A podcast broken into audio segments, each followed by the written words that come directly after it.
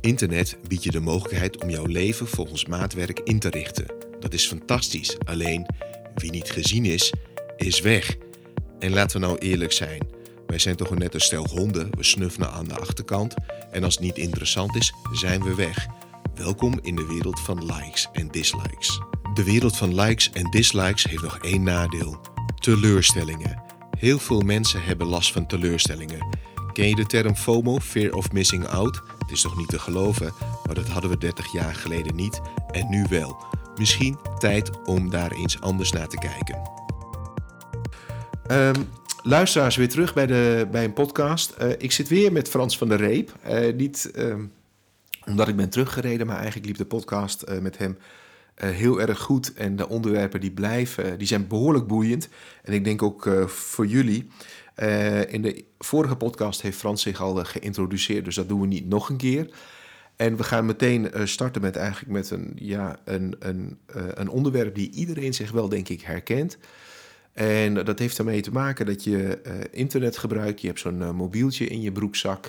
Je hebt allerlei apps die heel graag dingen van jou, die, die van alles van jou wilt. En eigenlijk brengt internet ons heel erg in de personal age terug. En hoe, hoe zit dat, Frans, de personal age? Wat is het en wat bedoel je daarmee?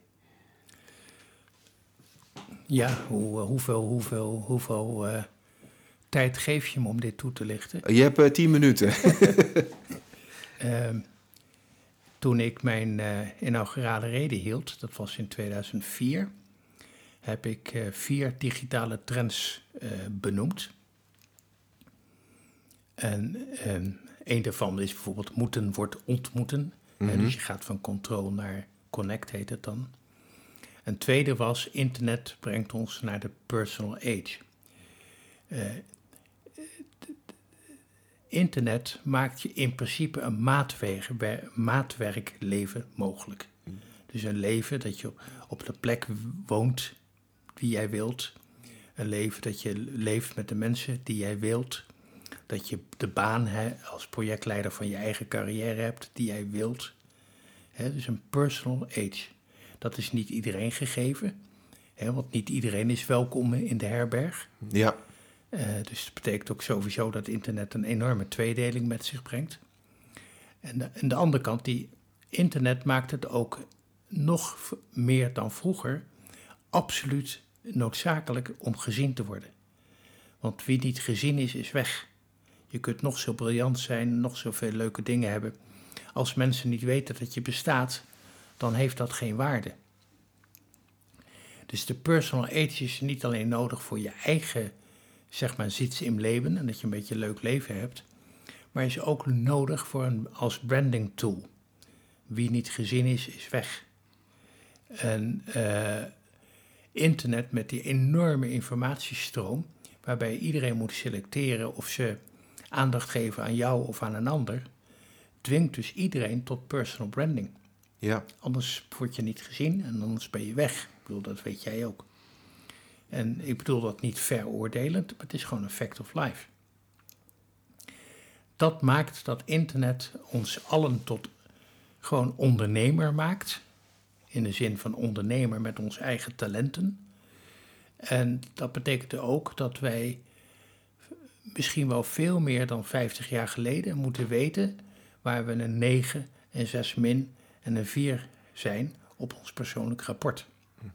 En dat wij in de struggle om boven te drijven, uh, dat, wij, dat het heel verstandig zou zijn om het besluit te nemen om je te richten op je negens. Personal age. Ja. Het alternatief is uh, middelmatigheid, niet gezien worden en ja, daarmee irrelevant worden. Kun je dan nog steeds een comfortabel leven hebben als je in de middelmaat zit? Ik niet.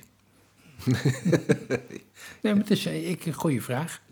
Maar dit is dus in zekere zin een welvaartsredenering. Daar, daar ben ik me heel erg van bewust. Mhm. Die, uh, want voor twee derde van de mensen speelt dit natuurlijk helemaal niet. Nee, nee, nee dat is ook zo. Um, maar het is wel zo dat, dat als je kijkt naar um, het aantal mensen dat nu op flexcontracten werkt en dus geen baan heeft maar zichzelf zeg maar verhuurt. Je hebt zelf ook zo'n stap gezet, gezet. Ja, klopt. Betekent gewoon dat je heel goed moet beseffen wat je assets zijn. Ja. En op welke manier je die op de markt wil zetten. En hoe je gezien wil worden. En dat betekent dat je, jij zit nu in jouw personal age. Ja, ik ontkom er ook niet aan. Je, je, bent, geen, je bent geen jobtitle meer, hè? Nee, nee ik, heb, ik, heb, ik heb eigen visitekaartjes en, Ja, en nou, eigen dat, dat spelletjes. is. Ja.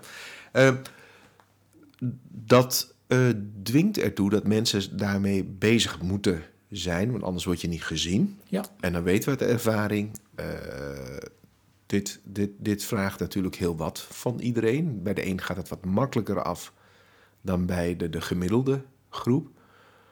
Eh, maar dat kan er dus ook voor zorgen dat het leidt tot heel veel teleurstellingen. ja. Hè, dus dat is, dat is de andere kant van het Het verhaal. heeft twee kanten.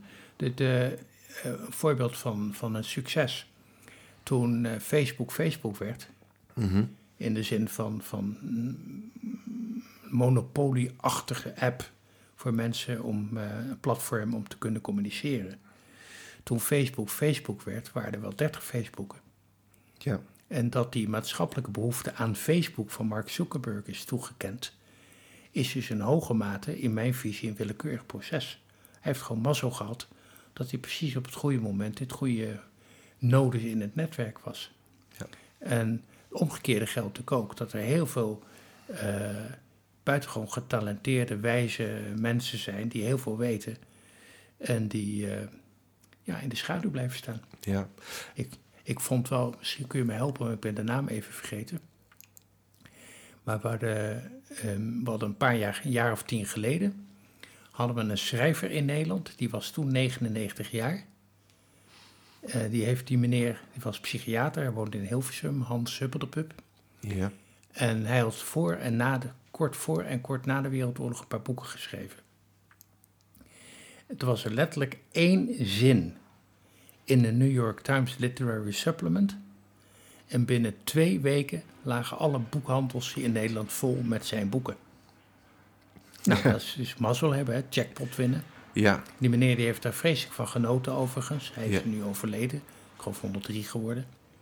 Maar het, ja, je kan, je kan mazzel hebben dat je de jackpot wint. En hoe ontstaat die jackpot? Hè? Want we hebben Ja, daar, daar, want we, we hebben daar, eh, toen de microfoons ook weer uit waren, toch wel even over zitten debatteren, praten. Ehm, en een van jouw artikelen schrijf je ook, we leven ook in een soort uh, kraslotmaatschappij. Ja. Mensen worden als krasloten gezien. Hè? Dat zie je met name met eh, toch wel een beetje bij eh, netwerkevenementen voordoen. Hey, van heb ik wat aan jou, kras ik je open. Mensen ruiken het aan elkaar, hè? Dat Ja. is een kans voor jou. Ja, het zijn, het zijn net honden wat dat betreft. Ja. Continu in elkaar snuffelen en als er niks te halen valt, dan zijn ze weer voetzie. En of, of Pietje heeft het of heeft het niet. Ja, en ehm, eh, wa- wat, bedoel je daar precies mee, eh, Frans, met die krassot? eh, Nou, let- letterlijk, jij, jij bent op een borrel en, en dan loop jij op Jan af. Omdat jij iets van Jan wil. Hè? Nou, Ja. dat, op zich, dat mag. En dan zie je achter Jan zie je Klaas staan. En Klaas is eigenlijk op dat moment een veel grotere maatschappelijke kans voor je. ja, Nou, dan, dan eh, scheur je Jan door. Je loopt letterlijk aan hem voorbij. En je, je krast even aan Jan, nou, de kleine kans. En je loopt door naar Klaas. ja, de jackpot was eh, drie keer een cent en bij de andere is het misschien drie keer 10.000 euro. Ja. Dus ja, dan... eh, Nou ja, dit mechanisme kun je, kun je, kun je natuurlijk bij diverse borrels eh, bestuderen en we pakken het allemaal in. Eh, in mooie verhalen, maar dit is wat er gebeurt en ik vind dat, eh, ik begrijp het wel, maar het is niet de wereld waar ik in wil leven. nee, want dat is, heel, opper- dit is heel oppervlakkig. Ja, en opportunistisch. Ja. Een, een ander fenomeen wat jij voorspeld had, en dat vond ik echt wel heel erg boeiend, is dat ehm, eh, virtual fosters physical. Hè? Dus eh, het virtuele brengt weer fysieke dingen eh, na- naar de Ja. maatschappij, naar de wereld. Eh, Ja, in, in eind jaren negentig was bijvoorbeeld een van de voorspellingen dat meer internet zou leiden tot eh, zou een, een oplossing voor het fileprobleem zou worden, ja, om maar eens wat te noemen. ja, En meer internet tot de paperless office. ja, En meer, meer internet tot, eh, nou ja, eh, minder papieren of analoge eh, oplossingen. ja, Nou, in een aantal ehm, gevallen is dat perti- per- pertinent onjuist. Wie- Wat je nu ziet, of, of er een kausaal verband is, dat weet ik niet. Ik vermoed van wel. Maar internet leidt, meer internet leidt tot meer files. Niet minder, maar meer files. Nou, sterker nog, internet heeft ook geleid dat er meer busjes door de wijken heen rijden met pakketjes. Bijvoorbeeld. en dat het kartonverbruik is enorm toegenomen. Nou, en heb- afvalberg is ook toegenomen. Ja, ik heb daar in 2001 een artikel over geschreven. Eh, dat artikel heette De Verhalenverteller. En daar staat dat allemaal in met een paar zinnen. En ook, maar ook het mechanisme, zeg maar. Ehm, het hele idee, om dat even door te trekken, dat er ook een value case voor internet is, waar we in het vorige gesprek ook even refereerden. Nou, mijn afscheidscollege begin volgend jaar zal als titel dragen: Er is geen value case voor internet. Leg eens uit. Nou, wij, wij denken allemaal met z'n allen dat internet leidt, heeft geleid en leidt tot meer economische groei, meer economische ontwikkeling, eh, een hoger nationaal inkomen, bla bla bla bla. Mhm. Maar ja, ik zie het niet. Nee, dat, dat, is, dat kun je gewoon cijfermatig Ja. ook aantonen. En, Ja, de, voor een paar voorbeelden van. eh, eh, kijk, internet leidt misschien tot webshops, maar de, de, de, de kwantitatieve betekenis daarvan wordt nog redelijk over, eh, overschat. Maar los daarvan, die, zo'n webshop is misschien leuk. Maar die, wat jij net al zei, die pakjes moeten wel allemaal bedor- bezorgd worden. Dus dat leidt dus heel, tot heel veel gewoon analoge verkeer. En dat kost allemaal geld. Internet leidt tot weeg- leegstand van de winkelstraten. ja. Dat, is, dat is gewoon kapitaalvernietiging. Internet leidt tot. tot eh, ik, ik, ik geloof dat ik het in de NRC gelezen heb. Dat vond ik zo'n mooie quote. Die zei ook van. eh, ja, eh, webshops eh schrobben geen stoepjes. Nee, nee, Dus de- nee, absoluut niet, nee. En ze hangen ook geen eh, slingers op eh, als de kerst is of Sinterklaas. Nee, en ze brengen ook geen kerstverlichting aan. Hè? Ja, Dat doen ze ja. allemaal niet. Ja. En toch verwachten we het wel een beetje dat de stad een beetje gezellig is. Of Nou, je kunt, ik heb het in mijn eigen carrière meegemaakt. Vroeger stuurde je altijd een kaartje vanuit je vakantieadres naar je collega's. Mhm. En ergens in de jaren negentig is dat gestopt. Ja, ja her- her- herkenbaar, ja. Hey, en zijn er, zijn er nog... ehm, eh, want als internet blijft, weet je, dat gaat niet weg. Nee, ik- Hè, dat, eh, weet je, dat, er komt geen dag van, nou jongens, en dan, overmorgen stopt internet. Dat gaat gewoon niet gebeuren. Eh, maar als internet blijft bestaan, betekent dus dat er nog meer fysieke dingen eh, worden gecreëerd. eh, of dat er nieuwe fysieke dingen ontstaan. Hè. We hebben het net al over... nou, denk aan datacenters en die dozen in het landschap. Ja, Denk aan al enorme investeringen in het onderliggende elektriciteitsnet. Het internet kost eh, heel veel stroom. ja, daar staat nooit iemand bij stil. Maar het werkt niet op lucht. Nee, Nee, nee. Hey, en ehm, eh, ja, dat, dat is denk ik wel voor, voor iedereen wel te bevatten. Dat dat dus een, eh, dat een, side effect is. Dat die alle faciliteiten die je nodig hebt om op internet te laten draaien. eh, de hefboom-effect is heel erg groot. ja, dus internet leidt niet tot minder post, maar leidt tot meer post. Ja, Kijk, de samenstelling verandert enigszins. Hè. De brieven worden pakjes, je noemde het net al. ja, En we houden natuurlijk wel de kerstkaart erin. Maar ook daar wordt al verschillend over gedacht. Maar onder de streep heb je dus meer, meer bewegingen, meer fysieke distributie door internet. Als en de, de reden dat, eh, misschien ook even maar noemen, internet tot, tot, niet tot minder, maar tot meer mobiliteit rijdt, is nou ja, door internet gaan mensen thuiswerken. Ja, Gaan ze in plaats van Haag, gaan ze, eh, gaan ze bijvoorbeeld in Breda wonen, ik noem maar wat. ja, Ja, want dan is het huisentong goedkoper. En met de zakelijke leaseauto is vervoer toch, eh, kost toch niks. ja, Dat is ongeveer de redenering. En, eh, ja, en tegelijkertijd weet Pietje of Marietje heel goed dat je een paar keer per week je snuffert op het kantoor moet laten zien, want anders doe je niet mee. Dus het patroon verschuift wel enigszins. Maar, men, maar uiteindelijk ga je niet minder, maar meer kilometers maken. ja. ja en, en dan krijg je het fenomeen dat ze toch na vier, vijf jaar willen ze wat anders. Of ze worden zelf ontslagen. Hè? want Dat Ja. gebeurt ook in het echte leven. En Ja. dan moet je een baan gaan zoeken. Nou ja, dan woon je in eh, Lutte-Hutteveen, waar je heel goedkoop woont. Hè? Dat, waar je niks aan kunt doen, maar je hebt de keuze gemaakt. Maar wil je de baan krijgen, ja, moet je toch weer 100 kilometer Ja. per dag forensen. Ja. Ja, dan is het cirkeltje is weer compleet. Ja, Ja. zo simpel is het eigenlijk. Ehm, wa- jij zei net eigenlijk dat int- internet, eh, internet brengt ons ook weer terug naar de middeleeuwen. Dat vond ik ook heel, eh, Ja, dat is een beetje wrangen. Ik bedoel dat Ja, niet als historicus, want dat ben ik niet, maar meer als metafoor. Hè? Ja. En wat zit erachter? Eh, heel veel. Ik heb dit gepubliceerd in eh, 2001. Het is trouwens ook in, in een aantal andere landen gepubliceerd, behalve Nederland. Bijvoorbeeld het, eh bij op het Duitse blad Brand Eins heeft er veel aandacht aan besteed. Het is een beetje het Duitse Elsevier. Ja. En eh, nou, een paar voorbeelden. Internet ehm, heeft de goederen goederenruil teruggebracht. Ja. Dat heet Marktplaats. Ehm, internet heeft de stapelplaatsen teruggebracht. Internet heeft de gilden weer veel belangrijker gemaakt. Hè, dus de, de mensen die, eh, met, eh, dat heet dan nu een, ja, de, de tribes, hè, Ja. eh, teruggebracht. Ik zei dat in één en die meneer van die tribe, die, als ik het even mag zeggen, zei dat toch een beetje later dan ik. Ehm, tribes teruggebracht. Hè, dus mensen van gelijke, van gelijke statuur die elkaar een beetje opzoeken. RA, RI, eh nou je vul maar in.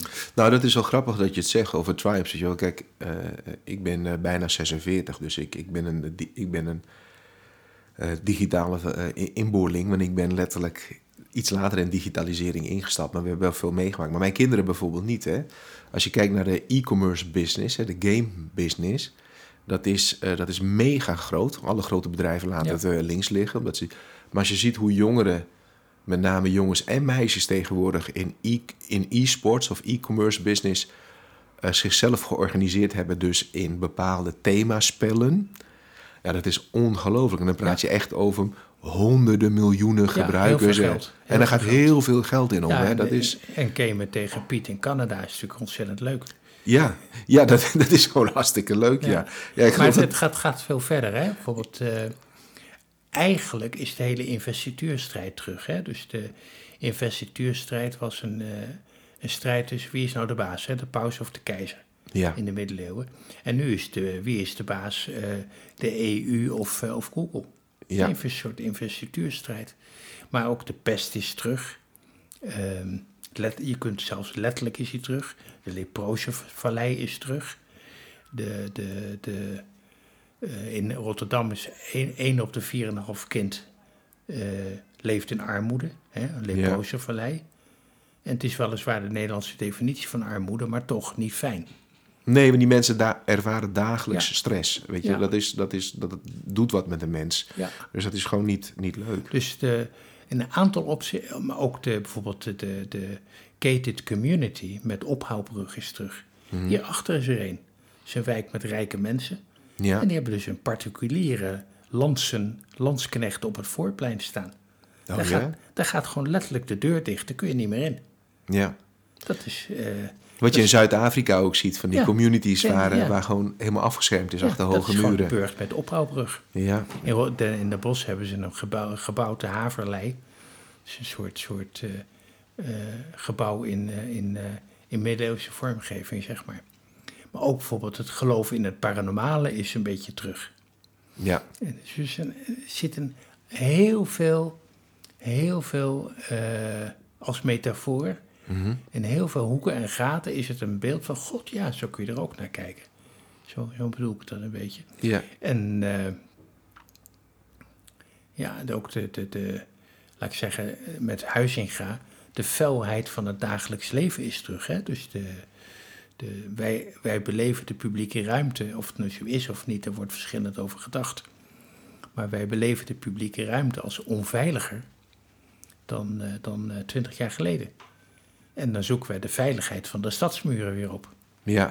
dus dus- de een versterkt het andere weer. Ja, hè? Dus, dus je, Ja. je ontkomt er niet, Ja. eh, niet, niet aan. Nee, maar ik echt ook je. eh, op internet is dat eh, bij mijn site goed te vinden. Als er één artikel is waarvan ik denk van nou, mocht je daar eens iets willen, lees het eens. Als je googelt op Frans van der Reep en eh, terug naar de middeleeuwen, dan eh, komt het wel tevoorschijn. Ja, wat ik helemaal fascinerend vond, eh, Frans, is dat jij in 2005 al had aangekondigd dat de bankencrisis zich zou aandienen. Ja. En ook gepubliceerd. En gepubliceerd, ja. Ja, het en staat je, op management site. ja, en je hebt, en je hebt, ehm, Je hebt geen AI daarvoor nodig gehad. Je hebt geen grote datacenters nodig gehad. Je hebt geen kunstmatige intelligentie nodig gehad om, eh, eh, om dat te voorspellen. Ah, wanneer kwam bij jou het inzicht van... hé, hey, dit kan wel eens heel erg misgaan? Dat kwam toen ik... eh, ik was toen voor... Dat was niet, neem ik aan, niet in 2005. Want zo'n proces begint al vaak langer te spinnen. Of Nou, het was meer een. De, de, de, de, ik heb er twee artikelen over geschreven. Ehm, eh, het heet Finance 2.0 en dat staat op de site management site. Mhm. En eh, het was een beetje een spin-off van een analyse die ik toen deed naar wat, eh, wat nu crowdfunding heet. Crowdfunding heb ik ook al het begin van deze eeuw over gepubliceerd. Alleen toen heette het nog geen crowdfunding. In het kader van, van ja, zijn banken nog nodig? Ja, En toen, toen heb ik zo over nagedacht van hoe werkt dat dan eigenlijk, voor zover ik dat dan kan beoordelen. Ik ben toen geen bankaire expert of zo. En het kwartje viel toen ik me realiseerde dat, eh na wat gesprekken met mensen in die hoek en zo, dat eh 99% van de geldstromen unattended zijn. Mhm. Die, die, die, eh, ook die enorme beleggingen, die gaan aan de gang op basis van algoritmen, toen al. Nou, dat is zo grappig dat je dat zegt. Want bij mijn vorige werkgever, daar zakte de aandeel behoorlijk eh, in. En eh, wat je zag, is dat komt er zo'n aandeelhoudersvergadering. Eh, er worden natuurlijk fantastische woorden gebruikt in de overtreffende trap. Hè, weet je wel, dat, nou, dat is het spel alles eenmaal. is geweldig. Ja. Alles is geweldig. En dan vervolgens gaan een paar mensen toch investeren. Hè? Die kopen de aandelen. Maar op het moment dat die transactie dan plaatsvindt, dan zegt de algoritme: Oh, maar dat is interessant. Eh, er wordt nu zoveel honderdduizenden aandelen gekocht. Vervolgens gaat de andere trans, eh, algoritme eh, ook op reageren. Dus op een gegeven moment zag je die aandeel van, van 18 naar, wat was het, bijna 28 of 32 dollar gaan. En ik dacht van, nou, als je, nou als je gewoon boerenverstand hebt en je kijkt naar, dat bedrijf is nooit 50% of hoe heet dat, 60% meer waard geworden. Onmogelijk, Het is dus bestaat instabiel. niet. Het is dus instabiel als de pest. En Ja. dat is dus algoritmes die hebben gekocht. Het zijn, no- het zijn niet mensen met, van vlees en bloed eh, die het gekocht hebben. Ja. Nou, dit, dit is- was dus een be- beetje ook wat, wat, de manier waarop ik er dan kijk. Nou, ik ben ooit eh, ook, zou ik zeggen, opgevoed als eh, filosoof en half wiskundige. En dus één ding waar ik zeer van overtuigd ben, en ook, steun vind in de literatuur. En dat is dat ieder systeem, of het nou een denksysteem of een zeg maar materieel systeem is, ieder systeem heeft tenminste één vast punt. Mhm. Bijvoorbeeld ons juridisch systeem heeft de Hoge Raad. Als de Hoge Raad gesproken heeft, is klaar. Ja. De katholieke kerk, wat je er ook van vindt, heeft één vast punt. Dat is de onfeilbaarheid van de paus. ja. Die paus heeft altijd gelijk. Het eindpunt is altijd bekend. Ja, dat is één vast punt. Je wiskundige systemen beginnen met een axioma. Altijd een vast punt. En toen realiseerde ik me van, hé, hey, banken hebben geen vast punt. Dat heet tegenwoordig VUCA, hè? Mhm. volatile, uncertain, eh, en unambiguous en zo. Toen dacht ik, ja, maar als 99% gewoon algoritme gestuurd is, het houdt zichzelf in de gang, aan de gang, met jouw voorbeeld net, Ja, dan is het dus principieel onstabiel. ja, En iets dat principieel, dus in zijn opzet, een systeem dat in zijn, in zijn kern instabiel is, eh, gaat onderuit. ja. We spelen met vuur. Ja, dat, en dat is, dat, en, nou ja, dat, dat is dat verhaal. Dat heb ik toen een beetje. En ik heb toen het bankensysteem eh, qua controle en governance vergeleken met, met kerncentrales. Kerncentrales hebben ook dit probleem. Die zijn unattended. Mhm. En kerncentrales die controle je dus met drie computers. Twee computers die parallel het proces zeg maar monitoren. En een derde computer die als arbiter tussen die twee optreedt in het geval van verschillen. Dat is hoe je unattended systemen controleert en er nog iets van weet te maken, zeg maar. Ja, Maar bij banken is dat niet zo. en dat is toch eigenlijk heel, ook weer heel eh, gevaarlijk. Ja, dat, maar dat is het ook. Want als dat ongebreidelde weer eh, terugkomt, dan kan het weer heel snel misgaan. Er is niets veranderd. Nee, dat is. Nou, als jullie het allemaal geluisterd hebben, mensen, dus dan weet je wat je te doen staat. Ehm, als je. eh, ehm, maar wat was jouw. Kijk, je hebt in 2050 heb je het voorspeld. Weet je toen voor gek verklaard? Ja, volledig. Ja? Ik, ik Heb je, heb je mensen verloren of heb je ook mensen gewonnen? Hè? Want dat is, Nou, ik, ik, ik, ik herinner me dat moment heel goed, want ik stond toen, dat zal iets later zijn, in z- zes, zeven. Ik had toen een speech voor de, hoe heet die ook weer, die ondernemersclub aan de Dam in Amsterdam. BNR?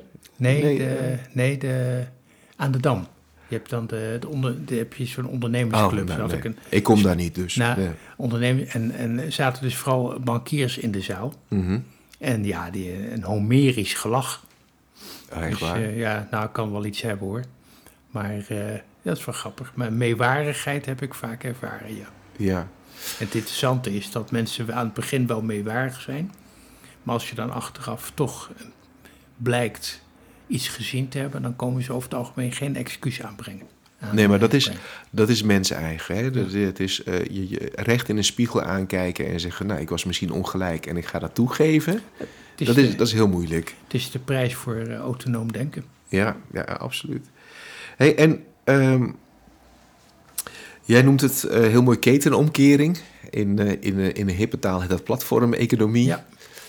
Daar heb jij ook wat eh, over geschreven en Nee, gezegd. wat, eh, wat, ik, wat, ja, ik bedoel, ik bedoelde, wat, wat later in 2008 Jos de Blok de buurtzorg heeft, eh, heeft genoemd. Dat was een voortreffelijk initiatief overigens.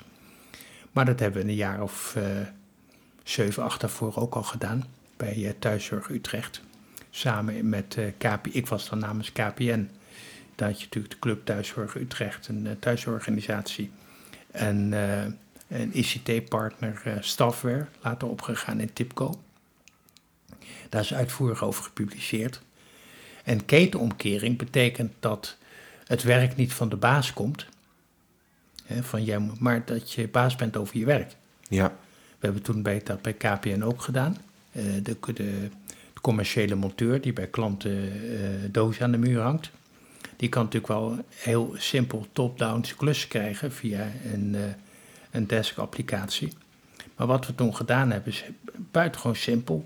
Eh, we hebben geïntroduceerd dat eh, ja, de, de, de KPN-monteur de klant even belde van tevoren. Vindt de klant erg prettig. En eh, nou, het eerste voordeel is dat hij dan niet tussen 9 en 12 komt, maar veel preciezer tijd kan afspreken. Ja. Dat vindt de klant heel prettig. En je kunt dan ook vragen, ja mevrouw of meneer, wat wilt u precies? En dan krijg je dus vraag, ja maar als u dat wil, heeft u daar wel eens aan gedacht? Nou nee, daar heeft mevrouw natuurlijk niet aan gedacht. En zo kun je de monteur zijn eigen agenda laten samenstellen. Dat is- Ja. En hij wordt dus, zeg maar, hij wordt regisseur van zijn eigen, van zijn eigen agenda. Dat is ketenomkering. En dan zit je heel dicht op de buurtzorggedachte. ja. Waarbij de experts gewoon om de ronde tafel zelf het, het, eh, zelf het werk regelen. Ja. Daar komt geen managementlaag aan te pas. Nee, dat is... En dat is... Dit is uitvoerig gepubliceerd in, eh, in de periode eh 2003-2005. Dat is ook een heel eh, tv-programma geweest. Ja, maar nu, nu worden juist, wat jij nu omschrijft, er worden natuurlijk hele strategieën en, en, en beleid op Ja. eh, ontwikkeld. Om dat mogelijk te maken voor, voor de medewerkers. Hè? Want de medewerkers moeten vooral zelf in, de regie in handen hebben binnen de kaders er die de Wat wij vroeger noemden van, mede, van eh, werknemer naar werkondernemer. werk ondernemen. Ja. Een mooi woord. ja. Hey, even, Frans, de tijd gaat echt weer heel erg snel. We zitten weer bijna aan onze 25, 30 minuten, dus het zit er, het zit er weer op. Heb jij nog eh, tips, suggesties, eh, lees, eh, stof tot nadenken? Behalve jouw website natuurlijk, want er staat heel veel informatie. Maar wil je ze nog iets meegeven waar ze nog eh, over kunnen nadenken? Ja, voordat je eh, toch een beetje hard kreet, als jij denkt dat je weer iets nieuws hebt bedacht, check, check internet, check de literatuur. Want vrijwel alle oplossingen voor vrijwel alle problemen liggen al ergens in een la in een, in een bedrijf. Ik praat niet over mensen met eh, terminaal kanker of zo, hè, want die hebben een echt probleem. Mhm. Maar gewoon bedrijfsproblemen. Bijna alles is opgelost. En eh, ja, eh, kun je de vraag stellen: hoe komt het dan dat die problemen in die la liggen en er rijdt geen uitkomen? Nou, dat is een hele simpele menselijke verklaring voor. Problemen zijn in de praktijk niet om opgelost te worden. Problemen zijn banen, dat zijn projecten, daar zijn, kunnen consultancybedrijven van leven. Ja, als er geld, als er verdienmodel aan is, dan, Ja. hè, dan, dan Dus- gaat het zich keren. Check, check je, je, je inzicht voordat je ermee naar buiten gaat. Nou, dus een hele mooie afsluiter, denk ik, voor de luisteraars. Frans, ik wil je hartelijk bedanken voor je tijd en aandacht. En eh, wij spreken elkaar snel. Heb je zelf nog vragen, dan kun je altijd contact opnemen met Frans van der Reep. Je kunt hem ook eh, op internet kun eh, vinden. Eh, je kunt altijd een berichtje even achterlaten op de social media kanalen, dus LinkedIn en Twitter. De podcast wordt gepubliceerd in Anchor-applicatie. dus als je hem via Anchor beluistert, kun je ook namelijk een voicemail achterlaten. Dus we zijn heel benieuwd naar jullie reacties. Bedankt voor het luisteren en tot de volgende keer.